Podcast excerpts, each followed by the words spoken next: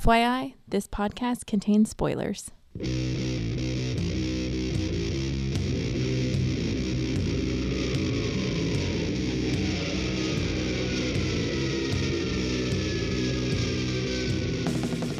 Hey everybody, welcome to episode of Snickety Snicks of the podcast that goes snicked. Sneak, sneak. We have a special flashback episode. I'm your host, Jason Manly Beauty Venable, What? and I'm joined. Oh wait, we got some lady energy on the flashback episode today. Lady energy. I'm joined by Denise. In the 18th century, I have a mole, Venable. What the hell? I have a mole. Only in the 18th century. Where is this mole? How big is it? It's in the 18th century. It's right by your lip, and it goes away when you come back to the present. I don't like that name. Well, you're stuck with it. All right, I guess. So anyway, we have some uh, lady energy on the uh, flashback episode this time because we have not one, not two, but three first appearances of some pretty important ex-women. Well, you know, at least two out of three. Flower power. Or female power, The whatever. Sisterhood of the Traveling Expats. That's right. That's right. So anyway, I wanted to have uh, Denise on to kind of talk about, get a little feminine perspective on some uh, new female characters. Estrogen versus testosterone. Why there's gotta be verses? Why can't we all just get along? That's what that what is it? Uh, women are from Venus, men are from Mars. That's that's the word on the street. Yeah. We're all from different universes. Marvel wasn't the first one to come up with it. Hate to, hate to bust some science on you. yeah. Pretty sure Venus and Mars are not only in the same universe, but actually in the same solar system. They're separated by one lonely planet. Okay. Well, I got a dog licking my hand right now. Not my problem, Max, uh, executive producer. right? Yeah. So anyway, we're gonna we're gonna see how these uh, these women folk are introduced in the grand old year of 1980. Woohoo. That was the year my brother was born. Mine too. Nice. Yeah. All right. Well, brothers aside, let's talk about some chicks. All right. Here we go. Okay. But before we get to said um, lady energy, we're going to take a small detour. Uh oh. You see, in the middle of our nice uh, X Men run we've been having in Uncanny X Men, we get another little kind of one off appearance by Wolverine. And it is in uh, a backup story in Marvel Treasury Edition number 26. Nice. All right, so just a little bit about this book. Uh, the Marvel Treasury Edition was a collection of reprints back in the late 70s, early 80s. Started off doing a bunch of Spider Man collections and then moved on and became primarily a Hulk book where it reprinted old uh, Incredible Hulk issues. Okay. And it was pretty rare to have any new material, but number 26, or issue 26, is one of those rare exceptions. And the backup story stars uh, Wolverine and Hercules, and it is called At the Sign of the Lion. It is written by Mary Jo Duffy of uh, Marvel Star Wars fame, penciled by Ken Landgraf, who I don't remember who that is. Eat by George Perez. Michael Higgins did the letters. Christy Shield did the colors. Okay? So basically, Wolverine is out chasing skirts. Yes, is he I just chasing did air skirts, quotes. Or is he just uh, trying to drown his sorrows and whoever pops up is. Well, he says in a little bit he's chasing skirts. Anyway, uh, he's rude to a chick. Then Hercules, yes, that one, shows up and talks some Greek smack. Wolverine gets little man syndrome and starts a fight. Their fight runs everyone off and then ends in a stalemate. Hercules says, I'm going to call it off now. You're, you're a fine competitor. Right. And they drink together. Share a pint. So, um, And then they're bummed that everybody left the bar. yes, yeah, they ran off all the ladies, all the damsels. Yes. Yeah. All right. So there's a few good one-liners, but this is um a mostly pointless little story, and I- Hercules is really annoying. Yeah. I'm glad I wasn't the only one that thought he was annoying. No. I think I Uh, met him in a bar once, though. Hercules. Yeah, or somebody like him, or thought he was him. Okay. Well, I will say um just notable to point out that in this part And we're not really exactly sure where, like, you would plug this in to the X Men story as far as timeline wise. I thought this was a good place to put it because we had a little break Okay. in this in the story, so I figured I'd stick it here because uh, starting in 129, which we're about to talk to talk about next, that story kind of goes until like 138, so there's really nowhere else to stick stuff. Okay. Um, so I, I decided to stick this here. I think it actually came out um, about the time of 134, 133, somewhere in there. okay. But um, anyway, this is where we're doing it. So, but in this, at this point, wherever it may fall in this story, uh, Wolverine is bitching about Scott and Jean, about how Scott's a wimp and doesn't deserve her. Typical Wolverine. Yeah. I will say this is the first time he's in his more um, outdoorsy civvies. He's a little less urban cowboy and a little more Marlboro man, which I like this a lot. Well, I was gonna say, is this the f- first time we see him smoking a cigarette versus a no. cigar? No, no, no. Actually, he has not moved a cigar yet. Oh. That happens a little bit later. I think people get mad about cigarettes in comics and they disappear for a while. And Gotcha. Wolverine switches to a cigar at that point. I have to say, I think a cigar is more manly. I feel like a cigar fits Wolverine more. I do. I kind of feel like cigarettes are douchey. what? They're more musician. No, they're not musicians. Yes. They're like affliction wearing wannabes. No. So I also wondered how long does it take Hercules to put on all those leg straps? Um, he That's probably that's has. gotta be a chore in the morning. I say he Yeah, just he leaves has- them on. You think he has some winches that do it for him? Possibly. Yeah. I do think it's funny that uh, Wolverine calls Hercules Tinkerbell. I did like that. I Mhm. did like how he wore a cowboy hat to cover up his uh, weird little hair Well, yeah, he's Points. out in public, you know, just drinking his. But they, because he doesn't y- own a comb. you can't comb that shit. It's called hair gel. All right. So we get a snick with no T. Hmm? We get a snick, just a snick, S N I K. That's blasphemy right there. Yeah. And this was already snicked has already been pretty well established, so there's really um, no excuse for this one. I like how he pops it right through his gloves though. He's I all wondered why he was wearing his, gloves. his ranch hand gloves. Yeah. Why is he totally cowboyed out? Well, he's always that way, especially back then. He was real and kind of westerny. In fact, the first time we ever see him, like out of his uniform, uh, Joe took care of him that he looked like Burt Reynolds, and that was his secret identity. But anyway, yeah, this is more this is more like ranch John. This is more John John Steinbeck, less Burt Reynolds, Brokeback Mountain? huh? That's what it reminds me of. Okay, you all- Hercules you and all count- Wolverine. the little Brokeback Mountain. There you That's why go. it's not snicked. right. It's just a snick, It's snick. right? That's what it is. So we'll- Snicked. Snick. So Wolverine still refers to himself in the third person, but he's dropped the article. Instead of saying the Wolverine about himself, he just says Wolverine don't don't share what he can fight for. I did think it was funny that the uh, bar owner complained that his insurance doesn't cover superheroes when Hercules and Wolverine are tearing up his establishment. Although I do love it later on, he wants to know, he talks to himself and says, maybe I can file it under act of gods. Right. Yeah. Yeah. And then we get some of Wolverine's classic character, where at the end of the fight he shakes Hercules' hand and says, "What the heck? It was a good fight. That's all I really wanted." Well, my, my favorite line was uh, I- it's somewhere he talks about he was out looking for skirts, didn't realize that uh, Oh yes, yes. Um. Herc was going to be one of them.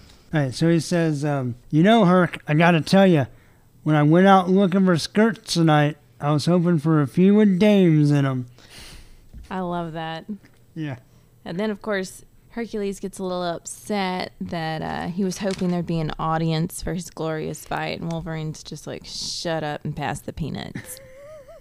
Yeah. All right. So, um, of note, this is the first time we've seen Wolverine without the X Men since his first appearance. Interesting. Yeah. So as he gets more popular, of course, that'll happen a little more often. But you know, kind of lame that it happened in this little backup story that was kind of lame in the back of a reprint magazine. But um, you know, it is kind of significant. So, all right, what'd you grade this one? It's only going to get like two claws. Two out of six. Okay. I also gave the backup from Marvel Treasury Edition number twenty-six. Two out of six claws, and I said just like a snicked with no T. This comic doesn't quite cut it. Ba-dum, bum, Yep. All right, so let's get to what we're here for, shall we? Yes. Let's. All right. Okay, so this is what we're here for. Some uncanny X Men with some uh, estrogen, as Denise said earlier. That's right. All right, so the first up, we have Uncanny X Men number 129. This is God Spare the Child. dun dun dun. So it's by Chris Claremont and John Byrne, as usual. Uh, Terry Austin is the inker. Tom Orzjakowski is the letterer. Bob Sharon is the colorist this time. All right. So we also have a return of John Byrne and Terry Austin to the cover, and this one is really nice. Like it quite a bit. And to uh, foreshadow our uh, female focused episode, the X Men logo, the block letters are a bright pink. All right, but so we have Save Us from the Knights of Hellfire. And we have Colossus, Storm, and Wolverine fighting three giant crimson robots. I gotta say, the thing on the back looks very Star Wars. And it also looks like I used to have a toy robot. It was a red, like, square. It looked like, kind of like a Volvo. And he had blue arms with claws. And that thing with the circle and the three bars inside the rectangle exactly was on his back. So what are you saying? I'm just saying I remember vividly this toy I had. Oh, okay. I used to use it with my Star Wars toys. Isn't that the best when you're a kid? You like intermingle your toys. Oh yeah, yeah. Me and Cameron had a thing called Prime Coordinator, which was like all our toys thrown together, and it With a was based. touch of OCD. the base, um, the Prime Coordinator was the uh, old GoBot base had a head that talked, and we lost the base, but we had the head, and he was like our deity, and he was the Prime Coordinator of the universe, and then. It was mostly G.I. Joe and Star Wars, but there was some other stuff thrown in too. I love that a theologian had a deity as a toy. Hey, someone's got to rule the universe. right. Anyway, I, th- I really enjoy, um, of course, having Burn back on the covers. I thought the art was really cool. I thought the colors were nice. The inks, I love the way uh, Austin inks this metal kind of in, coming out of the foreground that looks fantastic. Yeah. Um, yeah, so what do you think of this cover? I thought it was awesome. I thought it was pretty good too. Okay, cool. All right, so basically, here's what we got. The X Men, of course, remember, were on Muir Island fighting Proteus, and that's all over. So the X Men are leaving Muir Island. If you want more details, just listen to the last flashback episode. It's all there. All right? So the X Men are leaving Muir Island, but Banshee is going to stay with Moira. Madrix, Alex, and Lorna are also all staying. Jason Weingard pulls Jean into an old timey fantasy where they're engaged, but Jean resists this time. Jean and Scott reignite their love. The X Men arrive home to find Professor X, who's in a really foul mood. Two new mutants pop up on Cerebro, one in New York and one in Chicago, and the X Men will split up and go on recruiting trips. Here we meet the Hellfire Club, finally. Kind of have been talking about them, but we finally see them. And the three kind of big ones that we know are Jason Weingard, we meet a new characters, Emma Frost, and Shaw. Which that's all we know right now is Shaw. And we don't actually see Shaw. His face is in shadow, but we see Okay. his name, yeah. The Hellfire Club is also recruiting mutants, and they hacked Cerebro and the X Men computers and stole all their information. So then we go to Chicago, and Emma Frost is recruiting student Catherine Pride. She's been having these weird headaches, but she's still creeped out by Emma, and she goes upstairs to take a nap, but phases through her bed upstairs, lands in the living room downstairs. Emma Frost leaves, and the X Men come to recruit her. They do a better job because Sunday, Monday, happy days. Tuesday, Wednesday, happy days. They take Kitty and go to the malt shop. Ooh. Kitty and Storm hit it off and are instant friends, so Storm decides to divulge, hey, we're the X Men. Guess what? Guess what? So Kitty's pretty stoked until they get attacked by the Hellfire Club Knights. And each knight is tasked to take out one X-Men. Or one X-Men, I guess. That's a Jewish name, X-Men. so Kitty gets scared and phases outside of the malt shop. Wolverine realizes what's going on with the Hellfire Club, and he decides to uh, come up with this great plan of if everybody switches the bad guy, we can win. So they do. But then they all get mind blasted by the White Queen, who is Emma Frost, and uh, they're taken hostage. But Kitty phased into the hovercraft and followed them uh, to wherever they're going to go next. All right. So I like on page two, the Banshee's going to help Moira recover. Bow, chicka, bow, now. Yeah. I will say the last panel on that page looks really cool. The one with the blackbird taken off Yeah, that does uh, sound and the, cool. the staying behind X Men, the left behind, are Yeah. waving in uh, blue silhouette. That looks pretty sweet. So, of note on page three, and just interject if I skip over anything you want to talk about. Okay. Tough guy Wolverine's the only one with the pillow on the blackbird, Yeah. and Colossus is still uh, kind of wallowing in his self doubt. Uh, kind of brought on because his were the hands that killed Proteus. But he's been kind of having doubts about being an X Men lately, anyway. So, all right. So on the way home, the X Men very coincidentally fly past the Hellfire Club jet and the Blackbird, and we see inside the Hellfire Club jet, and it's super posh. It is, but uh, the guy, um, Wingard or Win- Weingard. yeah, Weingard is sitting there, and I guess there's somebody waiting on him. Yes, the Hellfire Club is very S and M. Okay, so I just think we need to take note of that outfit because it looks very It was similar. S and M, but it has like the collar of like um is that a the collar? Queen of or- Hearts from Alice in Wonderland. Yeah, but is that a collar or hair sticking out of the? Oh, here's black. Oh, I thought it was like a Catwoman type hat. I think she probably had surgery on her shoulder. That's her cone, her Oh, cone of shame. the kind so of she doesn't shame. lick herself. Executive producer Max just put himself over in the corner. Yeah. All right, there's the mole in the 18th century. Yeah.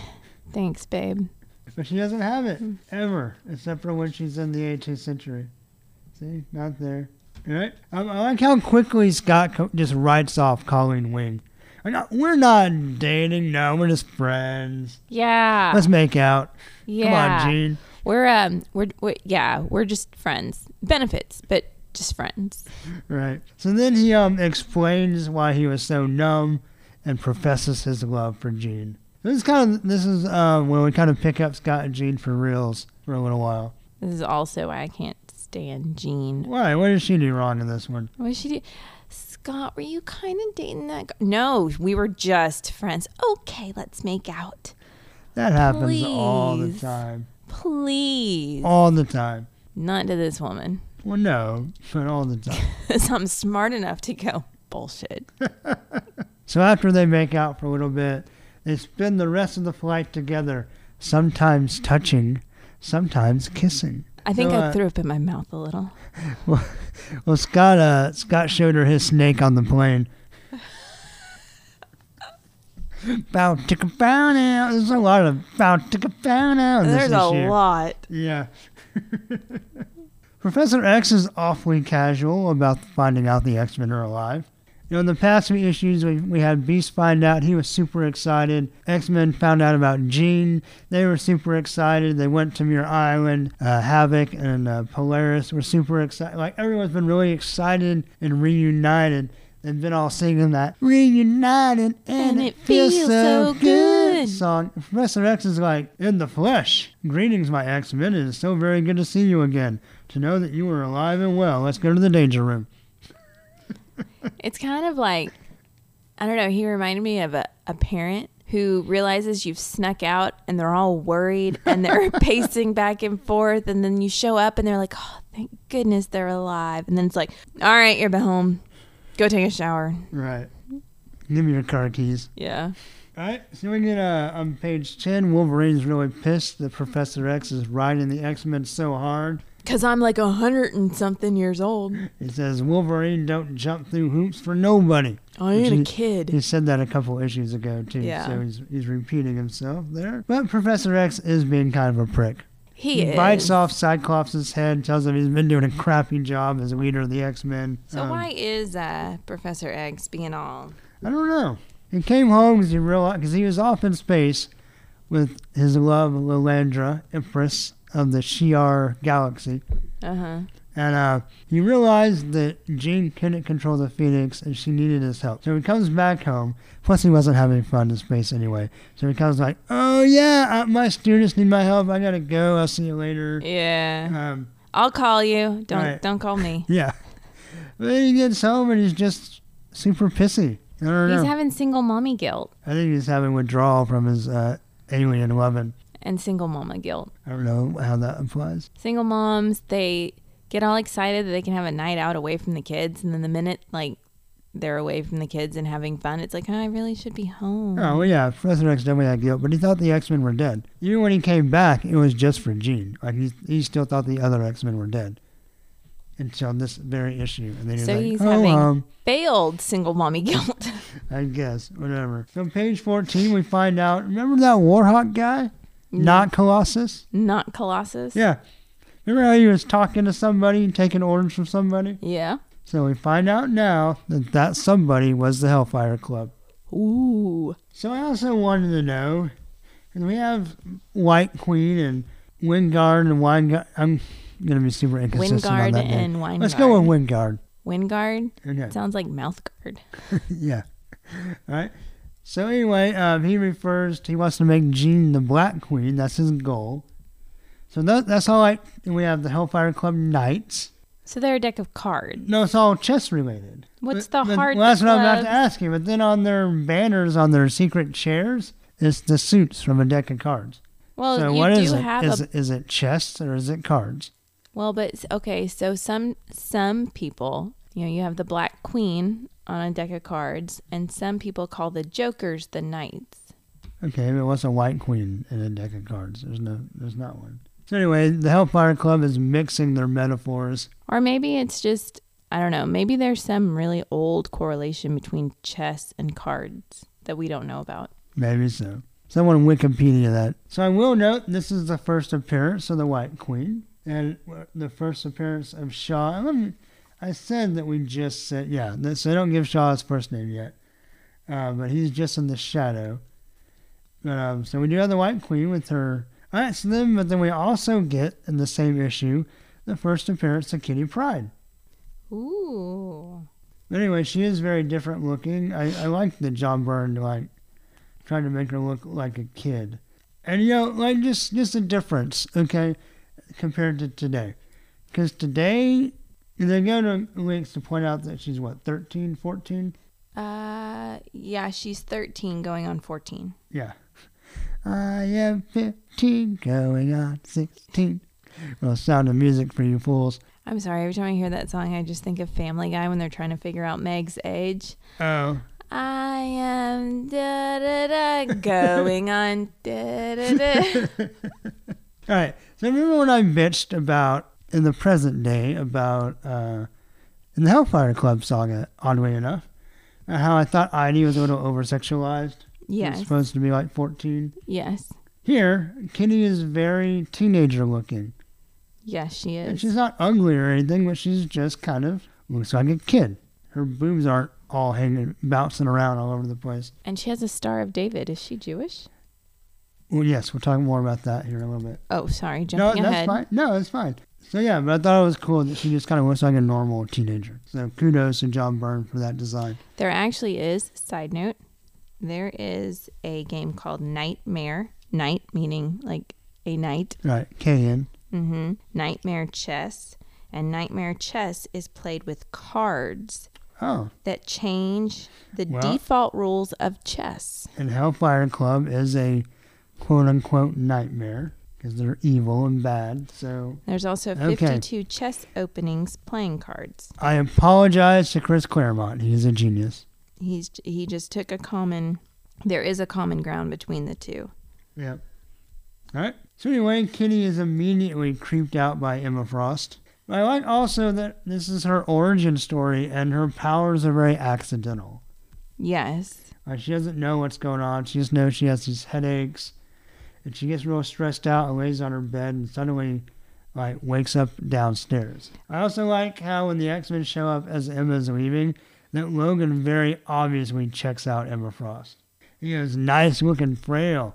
Something about her scent though raises the hackles on my neck. Wonder why." wonder. So Wolverine can smell her evil, but he still checks her out.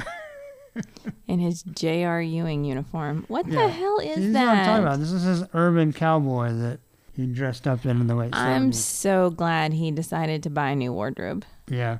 You know, I'm from Texas. I hate bolo ties. They should be extinct. So I will also note that Kenny, on first blush, thinks that uh, Pete is cute. Yes. And of course, you know, that's, you know, we'll see where that goes. So then we end up at the malt shop where, like any malt shop, Wolverine is going to read Penthouse. I had to read that twice because I wasn't 100% sure what he was reading. And then Yeah. it was like, really? That's Yeah. what you have him reading? Really? Penthouse, yep. So we have two faux pas in like two frames back to back. What do you mean? Well, Kitty's in the malt shop telling Storm, we, we got black people like you at my school. I read that and went, what the hell? Yeah, all right. So that was on the I was right here. Oh yeah. On page nineteen, she she goes, "We got black kids in my school, Aurora, but none of them look like you. I mean, you know." So really early in my career at Hardin Simmons, Oh, this is going to be good. Yeah. we had a guy named Devon, and he happened to be black. Uh-huh. He was a, a friend of ours that we met early on and got to be good friends with pretty quickly. Then we had another friend who's we'll call Reith Rootin. It's not quite his name. He was from a very small town. Okay. Okay. So one day we're sitting in the cafeteria at lunch, and you can just see uh, me, Cameron, our friend Johnny, Devon, and Devon's roommate Brian, Okay. and and Reef comes up, Reef Rootin comes up, and he's he's friends with Johnny, and he sits down, he's eating lunch, and we're all talking, having fun, joking, typical day in the caf in college, and you just see Reef's wheel spinning. And he's trying to think of a way to get in the conversation. You know, it's his first day to meet all of us. You know, he's trying to like be included or whatever. Out of nowhere, stops the conversation cold, looks at Devon and says, You know, we had some colored people on our basketball team back home. and Devon handled it very graciously. And his, uh, you know, you know, people, if there are certain people, you know, the dolls that you pull the string and they, Yes. they say things. Well, Devon had a doll and he pulled the string. One of the things it would have said when, What? like he would just yell that across campus whenever anything weird happened. So Keith said that. He just looked at, I'm sorry, Reef said that. He just looked at Reef and said, What? And just laughed and, and took it all very good naturedly. But we gave Reef a hard time about that. Well, well still, probably.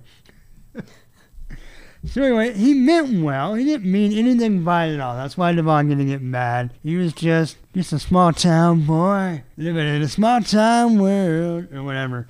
And he just he said the first thing he could think of to try to relate to Devon, and he just came out completely wrong.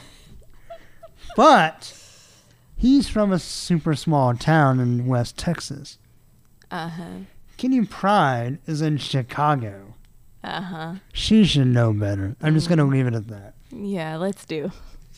All right. Uh, what else? Oh, it's a Wolverine. I guess he's reading Penthouse, and you know he, he his healing is accelerated. I guess his um, blue balls are also accelerating because he's super ornery. Uh, he's really grouchy when he's reading this Penthouse.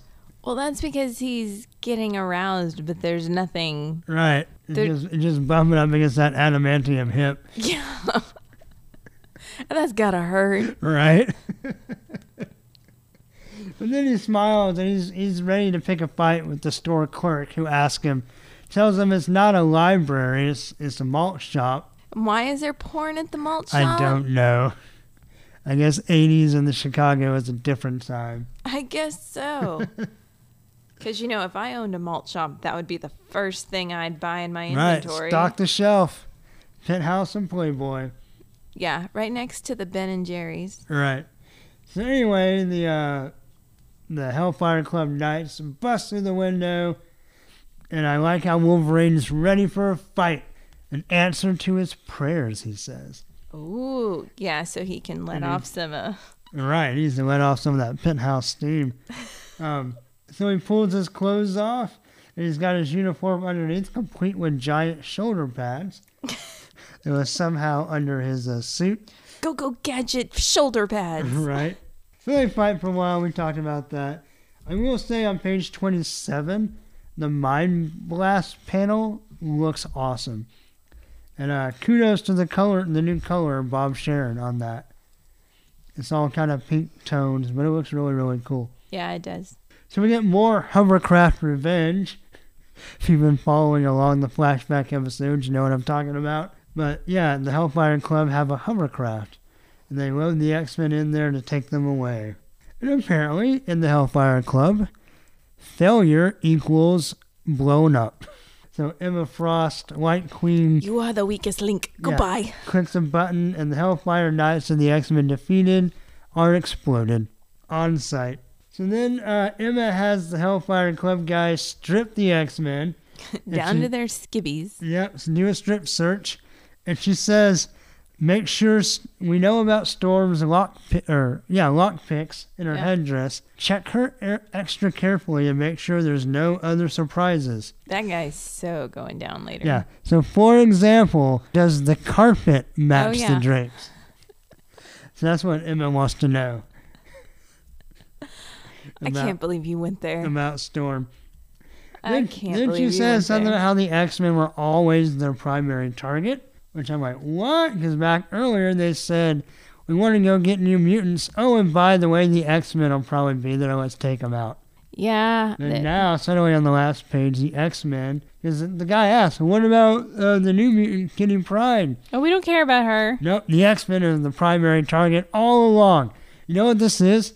This is like the kid when you're racing and you beat him and he goes, Oh, I wasn't really racing. Yeah.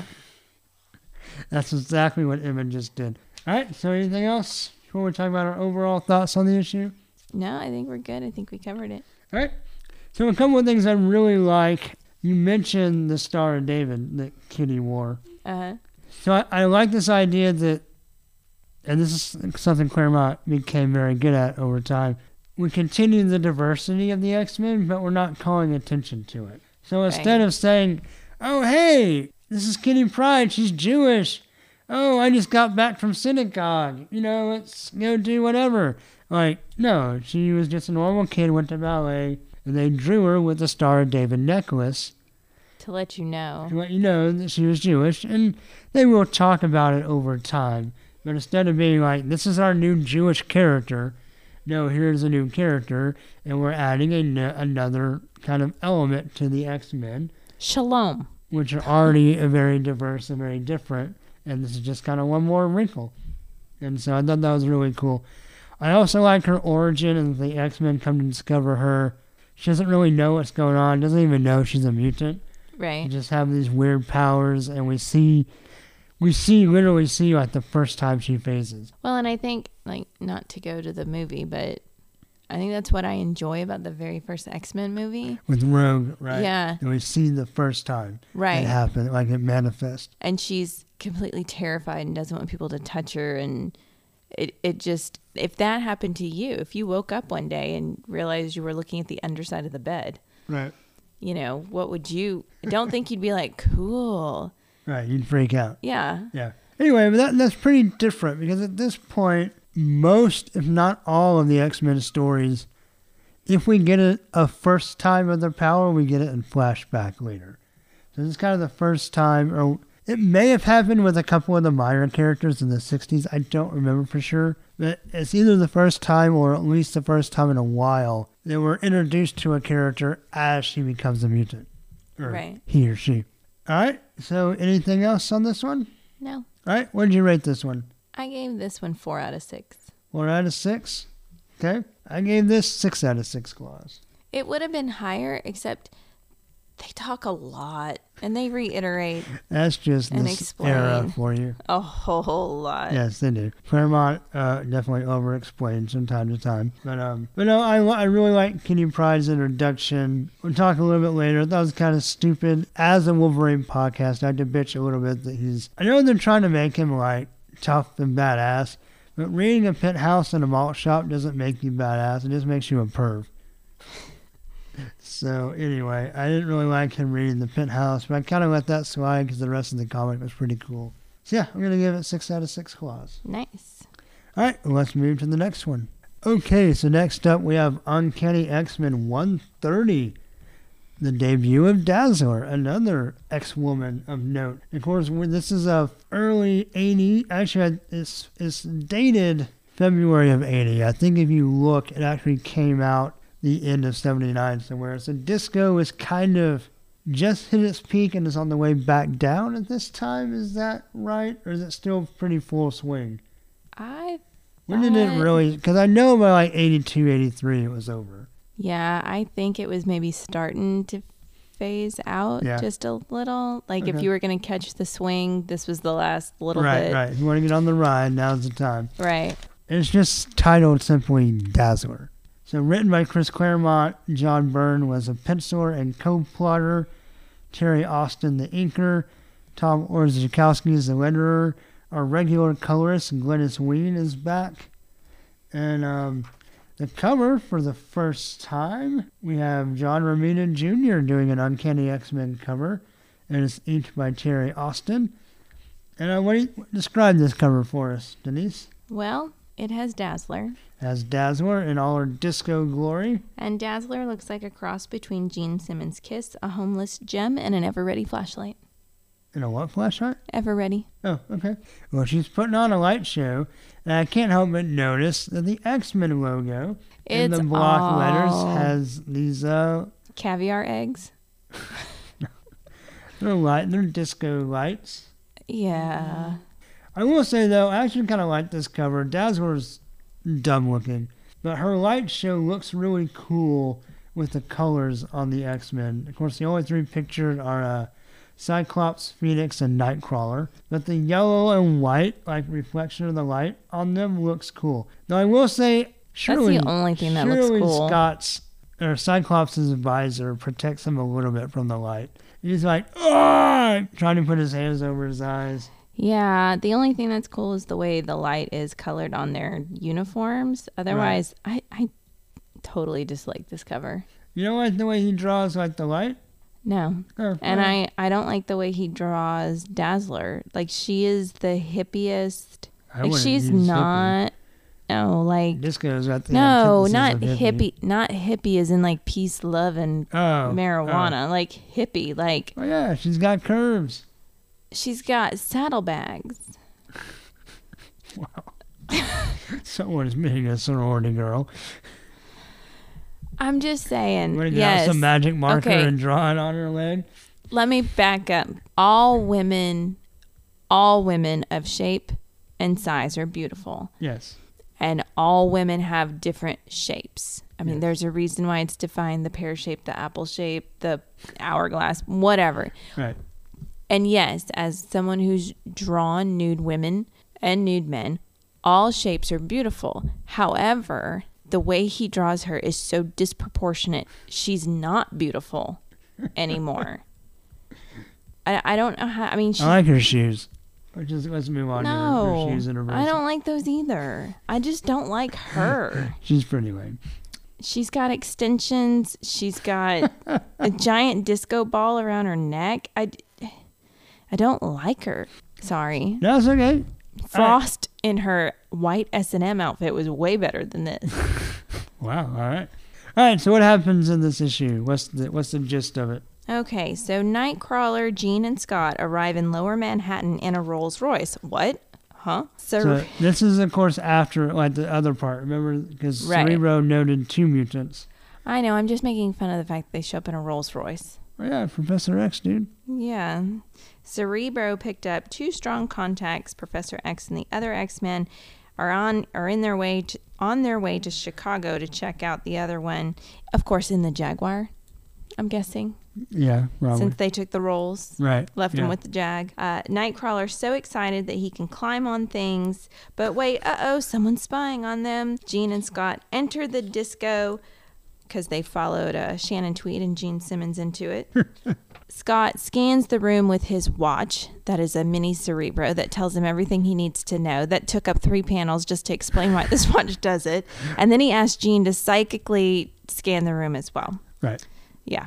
Back at the Hellfire Gentlemen's Club, we find Jack Nicholson and Tom Selleck. I mean, um, Sebastian Shaw and Jason Weingard. And they go back and forth about their plan. Frost buzzes in. She's caught the other set of the X Men. And the one that got away, Kitty Pride, well, she's fine, except she stowed away. She stowed away is now trying to figure out how to save the X Men. Storm tells Kitty, Oh, they may have gotten all the little bands out of my headband, but they forgot this piece of paper with a phone number written on it. That is carry around yeah, This is- randomly. before smartphones. Right. She tells Kitty, run and call the number on this and tell them what's happening. But somebody sees Kitty, they chase her down, and she jumps through a wall. And back at the disco, Jean slips back to the 18th century, marries Jason Weingard, and Jean becomes the Black Queen of the Hellfire Academy. She then slips back to the disco where she's still kissing Weingard. And then we see. Da-da-da-da-da. The gem kissable. Oh, I mean Dazzler. The Gem. new mutant. Kitty then calls the Rolls Royce phone, and Nightcrawler answers. And while on the phone, the Hellfire Knights come a knocking on the car. This is why you don't take the rolls out, by the way. Right. 'Cause next thing you know, a Hellfire Knight's ripping the door off. That's right. They fight. In the disco, more Hellfire Knights show up. Phoenix begins to change everybody's clothes because, you know, that's what she can do. Yes, you can. They fight. Dazzler makes a funny joke in her head, and then a not so funny joke comes out of her mouth. Which happens a lot. Yeah. She sort short circuits the knights in a giant disco ball of light. All four of them head out to the car because somewhere along the way, Nightcrawler fell into the disco. Yes. Uh, they head out to the car to leave, where they jump in and they speed off and they pass Weingard, who's standing on the corner. And Scott wonders, where has he seen this man before? Yeah. All right. Sounds good. So that was cool. On page two, the Hellfire Club has these monitors, and on one side are like the X Men and their civilian identity and their uniform. Of course, Nightcrawler looks the same in both. Right. But then the other set of monitors is like video of them using their powers. Yeah. And that was pretty cool. Like, It is pretty you know, cool. for- it's if you're gonna fight your enemies, you Right. need to know how they fight. Exactly. All right, all right. So this disco they go to is in, in an old abandoned building, which, by the way, That's totally Gene Simmons. That's totally Shannon Tweed. you think so? I think that's Rocky from that Mask movie with the deformed face and that share.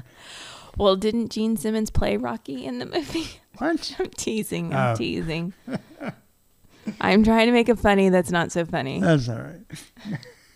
That's why you love me. Yeah. So anyway, the disco uh, is in this old abandoned building, which John Byrne does a really good job on the art. Oh, uh, so I was getting to Scott makes the line that this is where old discos go to die. Yeah, and this that is- was pretty funny. This is why I think uh, disco's slowly on its way out. right. When people start making fun of it, Especially when the, uh, Scott makes one. Of course, he, he would have never liked it anyway. He wouldn't have been too uptight for it. although I do think it's funny when he did say this line, I had this flashback in my head. You know, Ethan loves that show Phineas and Ferb. Yeah. Well, the Phineas and Ferb come up with a platypus themed restaurant, and you know they have opening night. There's a line out the door, and then of course the restaurant flies off. Something happens, and one of the customers goes, "Let's go to that new beaver establishment because platypus restaurants are so five seconds ago." Yeah. Just reminded me of like our society today. All right. Well, so with Gene Simmons and Shannon Tweed, also at the disco is the Joker and the Joker's wife. Yes, Wait, and she's got some random bubbles. What the hell is that? Something in her hair. But the Joker has a safety pin through his nose. Yes, yes, he does. Maybe it's his disguise. If Superman can hide with a pair of glasses, the Joker can hide with a safety pin. Right. Anybody can get a, can hide in the disco. That's where all right. the freaks went, right? I love how there's a random glove. It is the Joker. Oh And my a- goodness, yes. Laying on the ground is a Joker glove for no reason. I also like the guy Avril, Avril Lavigne, Avril Lavigne's previous life before she uh, reincarnated into a, a little girl is this guy in a t-shirt and a tie. Yes. Oh, and and then we have Pancho Villa. Yeah, what's he doing there? I don't no. I did think I wish I had telepathy at concerts That would be cool. so I could talk to people without having to yell. Or just smile at them and Right. they Mm. bob knew your head up exactly and what I down. was thinking. yeah. All right, so then we go to uh, the Hellfire Club Chicago's secret hideout. So there are these cages with inhibitor fields that um, keep their powers from working. But all right, so you inhibit Wolverine's healing factor, but can you really? I mean, is there a field that can make him not pop his claws? That's not really like a power. It's just what comes out of him. Maybe it's a magnetic field that keeps his claws inside. I don't know. Like, you know, when Plus- two magnets propel each other? Yeah. Plus, all three X Men have their hands wrapped around the bars of the cages. So it's So why doesn't obviously. Colossus just stick his arm through the hole all the way out, turn his arm into metal, and come back and smash the cage and then let himself out? because that would be a flaw in their plan. Yeah, obviously. But but but but on the upside, X undies. However, that didn't stop naked uh, Storm from slipping a piece of paper in her bra Yeah, apparently. Well, you know. with a phone number. Yeah. Now, what cracks me up is okay, wait, let's think about this for a second. So, in her underwear and sports bra, she has a piece of paper with a phone number shoved between her boobs. Right. On top of all of that, she now has her little, like, X Men uniform, which is leather tight, probably doesn't have a zipper up the front. So, when she gets in trouble, what is she going to do? Hang on. Could you get that zipper for me real quick? Hang on just a second. Okay. Don't peek. Okay. Hang on. Uh, okay. I, I got this piece of paper. I need to give it to someone real quick. Here, can you can you take that and call? Okay. Could you sit me back up again? Okay. Now I'm ready to fight. Really? flaws, flaws, flaws. And don't you think they were told to like check them down, make sure there's nothing Right? in there? They said to check Storm especially close. Yes. And somehow that piece of paper shoved between her boobs just missed the radar. Yep. So Jean in the flashback talks Or about. is it in her underwear? is when they stripped down Storm, they didn't strip her down as far. She has a lot more underwear on than the other X Men. Well, she's got her sports bra with her big Yeah. ass boobs. Why are they so big? They're not that big in the previous panel. Yeah, they are. Go no, go back a page or two. You can't really tell. Maybe the inhibitor field makes them grow. It's the uninhibitor field. It's the uninhibitor field. Yeah. It's the Playboy field. All right. So, um, Jean refers to Wingard's manly beauty. Oh, that was funny. Then on. She's just so lusting for him. Oh yeah, definitely. I mean, that's part of part of uh, Jason Wingard's plan is to uh, kind of manipulate himself into Jean believing that he is the love of her life, the one for her. See, her boobs are not that big in this issue. Okay, I don't really care. Okay.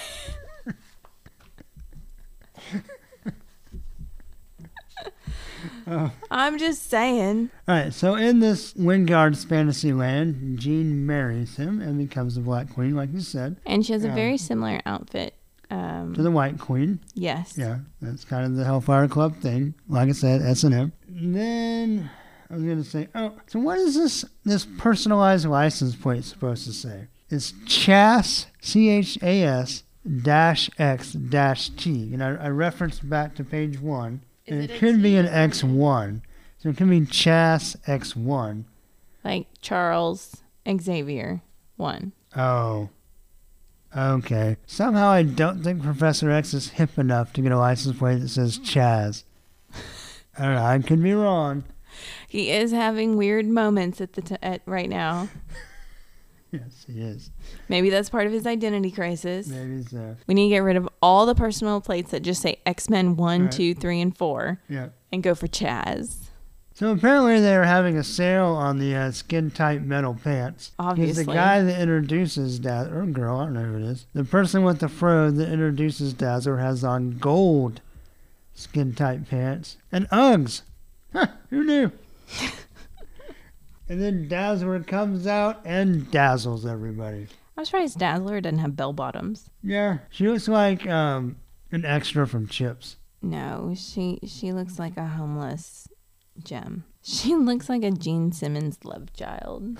Her hair's pretty crazy. It's called volumizing moose. Right. All right. So again, the Hellfire Club Knights are designed to take out specific X Men. I do like when when you, you were talking about how Jean changed Cyclops' clothes into his uniform. Yes. I like how Cyclops was like, "Huh? Well, yeah, he says she transformed my street clothes into my costume just like that. I'm Oh, right, beginning to wonder. And Jean says, I don't know, Scott, but the sooner Phoenix and Cyclops deal with it, the sooner we'll learn. Which just reminded me of the uh, 60s Batman, where they're in their civilian clothes and they, go d they get ready to go into the Batcave. And Bruce Wayne will be like, Well, I don't know, Dick. But I bet Batman and Robin can figure it out. Like they're two different people. They slide down into the Batcave. Or Oh, yeah. uh, what the old Wonder Woman series? I Yeah. think this is a job for Wonder Woman. Right, right. Whoosh, whoosh, whoosh. I thought on page 23, the colors were really nice on the whole page. They are really nice. Yeah. Especially when they shoot Jean with Yeah. the mental bubble or whatever. Yeah, I love when anyone takes a shot at Jean. All right. And then Dazzler says or thinks something about Starship Troopers. And I was like, huh? That was hilarious. Oh, yeah, it was a book way back Yeah. then. And Yeah. then she opens her mouth and says, You messed up my dynamite show. Yes. Dazzler is talking very jive in this issue. Super annoying. Yeah, but mentally she's fine. When Right. she thinks to herself, she's completely fine. When she opens her mouth, she's completely stupid. Yep. Well, you know, it's a woman for you. Ow! I'm just teasing. Um, so I also like on page 26 the uh, Quick Blast by Cyclops looks really cool. It does look cool. I like how it, it shows him twice with little lines between him. Right. Psh, psh. So on t- page 27, Nightcrawler puns. He says, "I'm black and blue all over, but I'm that way anyway." I did laugh when I read that. I did too. I did too. And so they're driving off, and Cyclops is like, maybe someday he'll remember that he recognized the shadow on the wall. And that part was kind of dumb. It was in a way of trying to foreshadow or, or get the readers like, wait, wait, that's somebody else?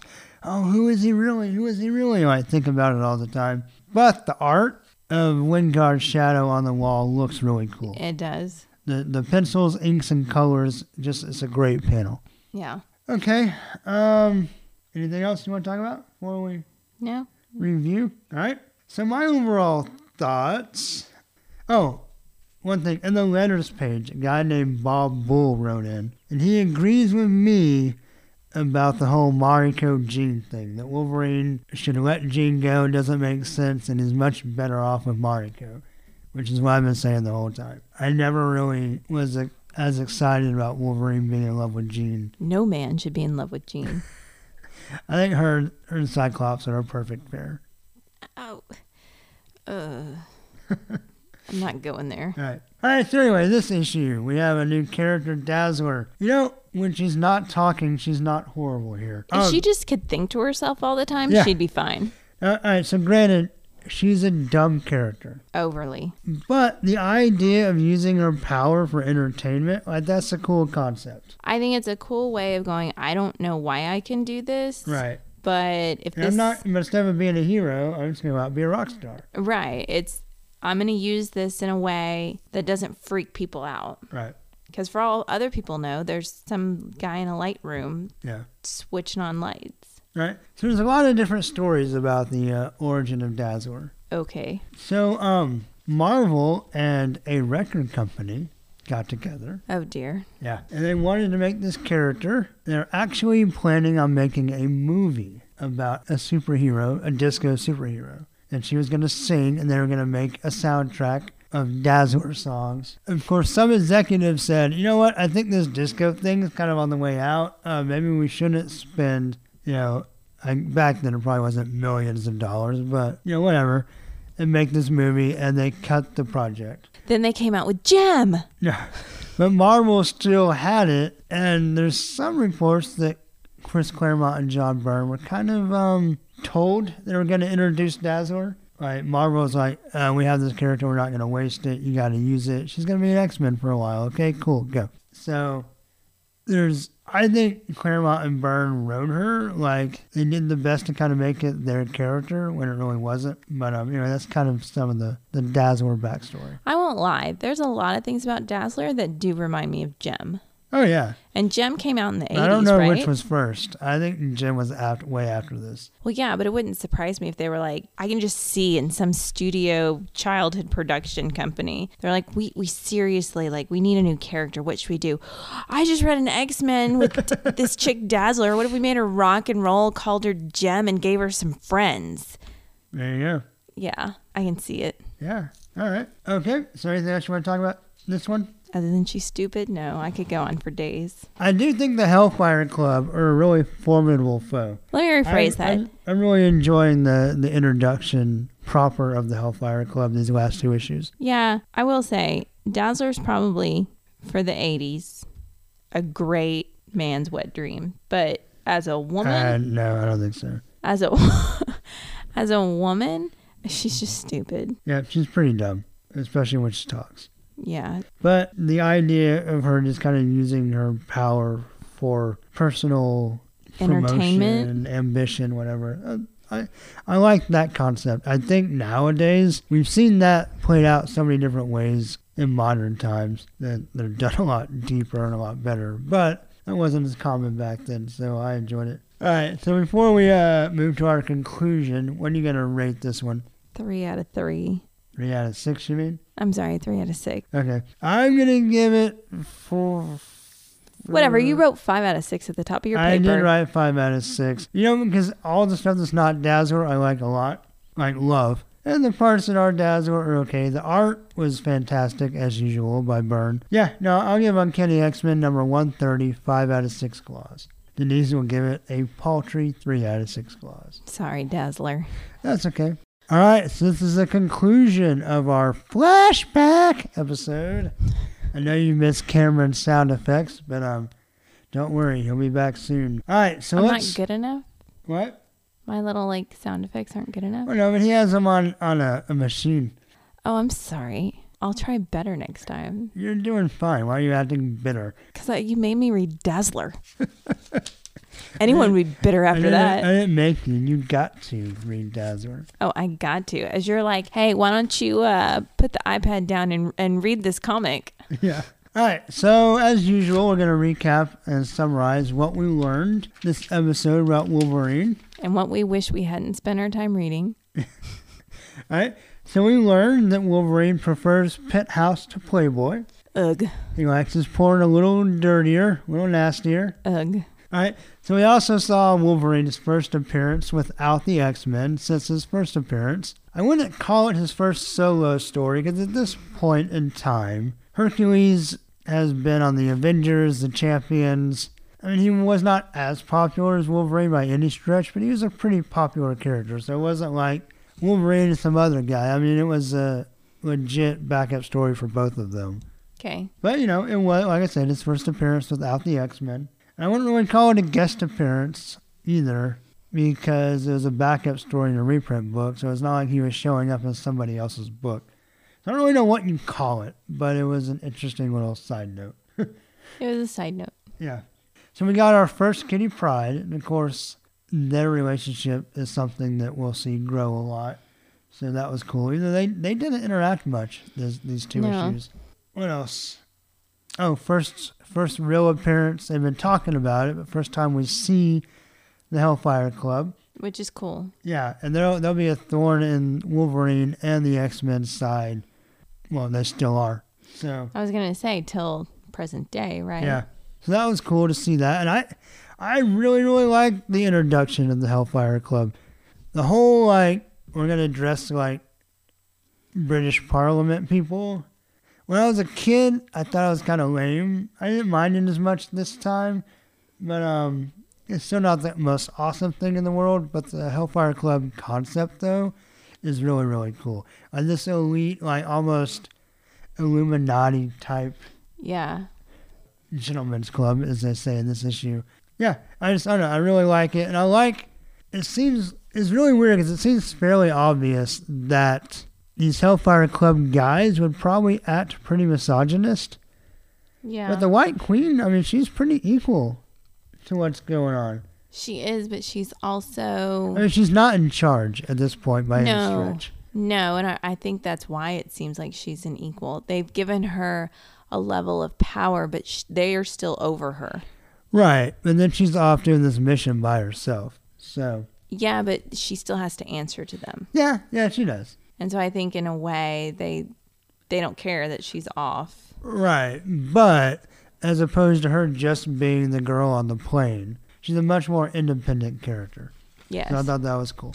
All right, so let's let's kind of get to the the gist. All right, so there were three, we'll say two and a half main X Men, important X Men female characters introduced in these two issues: Kitty Pride, Emma Frost, and Dazzler. hey. Dazzler's the half, which unfortunately there are some points in X history where she is a main member of the team. Oh goodness. But anyway, but I like the the comic where she's a dead dazzler. Right. yeah. In uh, Battle of the Atom. So, gonna kind of ask you two questions, and I'll let you answer them in the order you want. Okay. And I don't really know which way would make the better conversation. Okay. So, of these three female characters, A, how do you think they were represented as far as like the strength of a female character? And then B, what was your favorite of the three and why? Okay, so what was So I my got the favorite fema- one? As a female reader reading the introduction of these characters, did you feel like good about their place? Okay. Did you so feel like no, they're being like diminutive or Dazzler's just stupid. I feel like they capitalized on like the dumb blonde. Like I okay, to me that character's so flushable it's not even funny. right? So we we're not even gonna talk about her. Okay, so I We- know we're who you're just not gonna- going to pick as your favorite. Flush. Whoosh. Okay. So between Frost and Kitty, I feel like we're kind of comparing apples to oranges because we don't know a whole lot about Frost other than she's the White Queen. She's working for the Hellfire Yeah. Academy. She has mental powers, She has mental powers and she's in a position of power. and she ha- she runs her own school. She does run her own school, but that's all we know. Yeah, And then there's Kitty, who she's young. However, you know, she does things that her actions, I guess, without her talking, speak a lot of what's to come of her. right. So, for example, when she says, I don't really like that Frost woman, I don't know why, but then I feel a connection to these other people. It's sort of like as a woman, she, you know, she has that, you know, mental instinct, I guess, uh, a woman's intuition of good versus bad. I feel good about this, I don't feel good about it. And when she's running through Frost's lair or whatever, and she, you know, the guy that the guy's running after her like tee hee hee this is a dead end she's trapped she knew up front i'm gonna run down this dead end because then they're not gonna be able to get to a door to Yeah, come she and was catch very me smart. Yeah, yeah and i thought that played a lot that that spoke volumes as she knew okay i'm gonna run down this corridor because i know they can't get uh, there's no door to come follow me they're gonna have to backtrack and they don't know what my power is and so that to me was very intelligent and very smart and sort Yeah. of like um, foreshadowing of what's to come of her character yeah, I agree. I thought it was a great first appearance. yeah and so I, that's These why i kind two, of if you feel count like these two.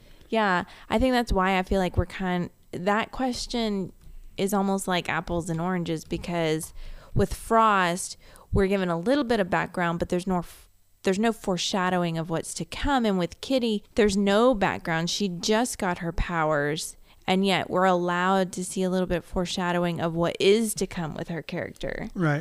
Do you think part of that is because she's a hero intended to be a regular member of the team and Frost?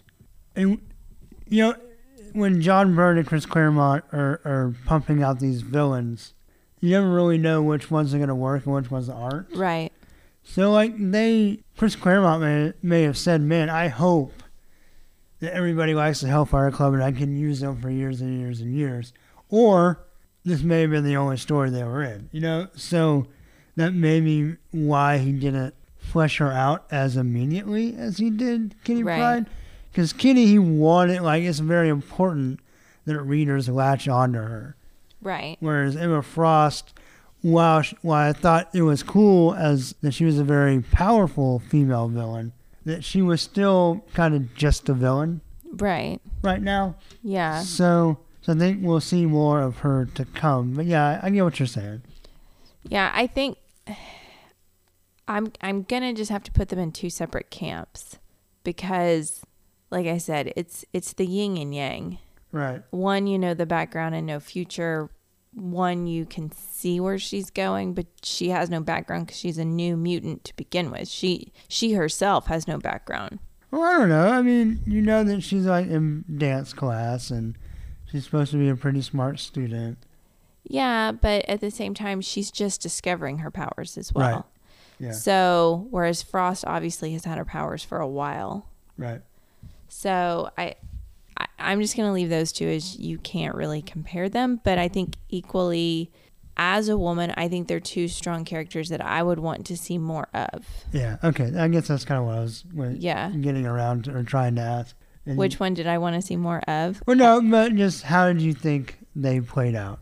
I right. I I think they're great. I think I I- got Claremont and Byrne, and Byrne is kind of the co-plotter.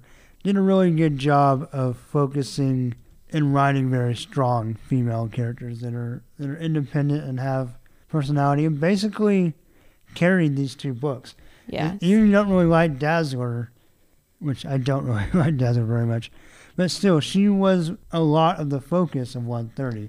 And the part that wasn't focusing on her was focusing on Kitty Pride and Emma Frost again. Yes. So these two issues were very focused on the female characters, and I thought Well, okay, and and it didn't feel like oh let's throw our female fans a bone. Like it felt like really good, strong, meaty stories. that- yeah. I, actually, I kind of, and I think that's why I don't like Dazzler. I feel like Dazzler was the bone to the female Do you think it was, or do you think knowing what you know about the character that it was throwing a bone to the editors and saying this is what you want? Okay, we're gonna do it for a couple issues and. I, I can see both.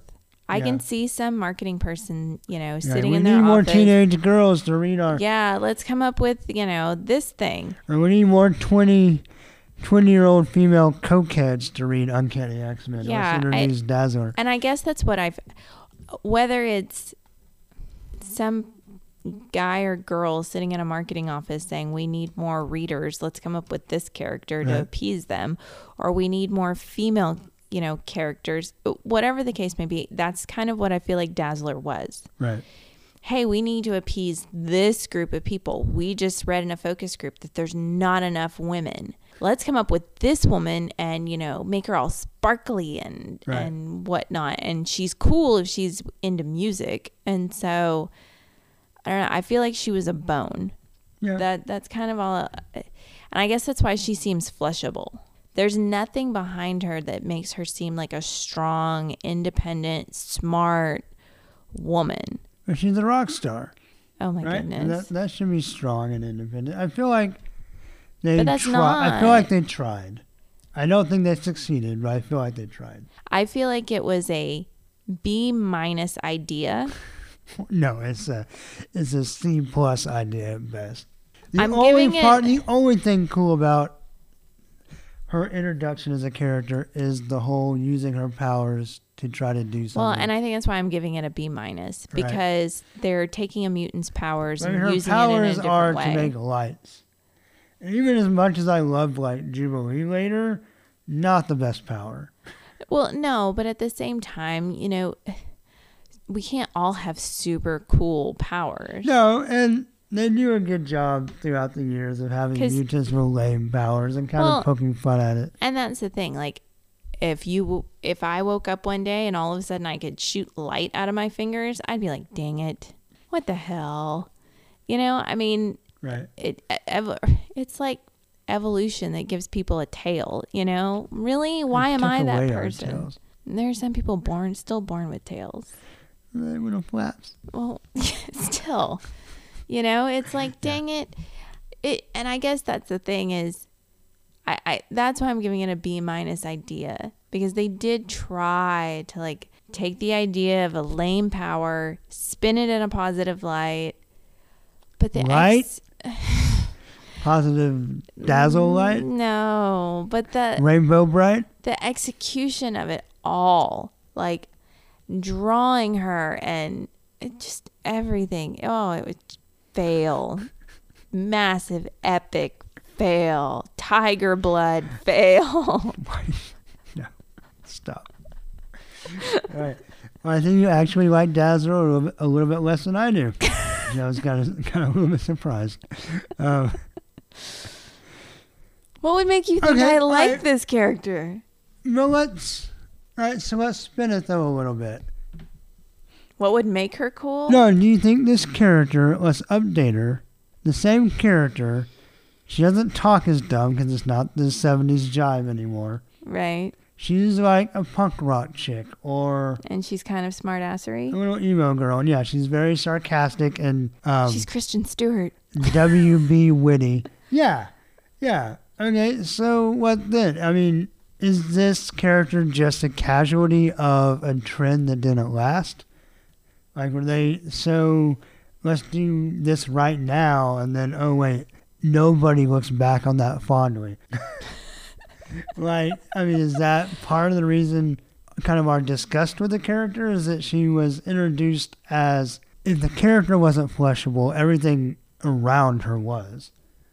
So, I mean, if it was a new mutant who was very emo or very hipster, we might like it now, but in 10 years, 20 years, someone else on their podcast would be like, "Ah, just all that emo, sarca- super ironic hipster bullshit. Ah, it's so stupid. It's such a lame concept. Well, I think anytime you I try mean, just to to be- play devil's advocate a little bit. No, I know. And and that's, you know, that's the fine line in marketing is anytime you try to be trendy, at what point have you gotten too trendy? Well, yeah, it's like when we went to that uh, Pie five. High Five place the other night, and Yeah. I asked you, I was like, I feel like everything is like super sarcastic, ironic. Yes.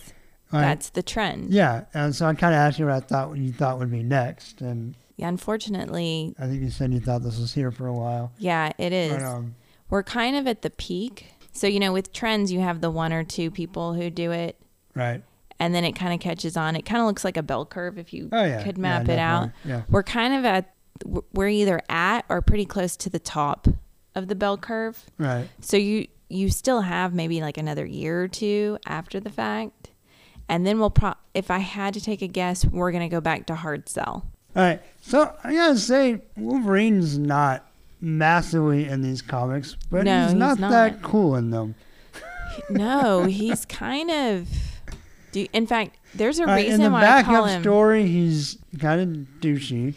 well, and that's why I kind of called him J.R. Ewing. I mean, he's looking at Playboys. He's got a ten gallon No, hat. penthouse. He, Penthouse, He put the- sorry. he uh, didn't look at the Playboy. Sorry, but I yeah, it, he just seems douchey.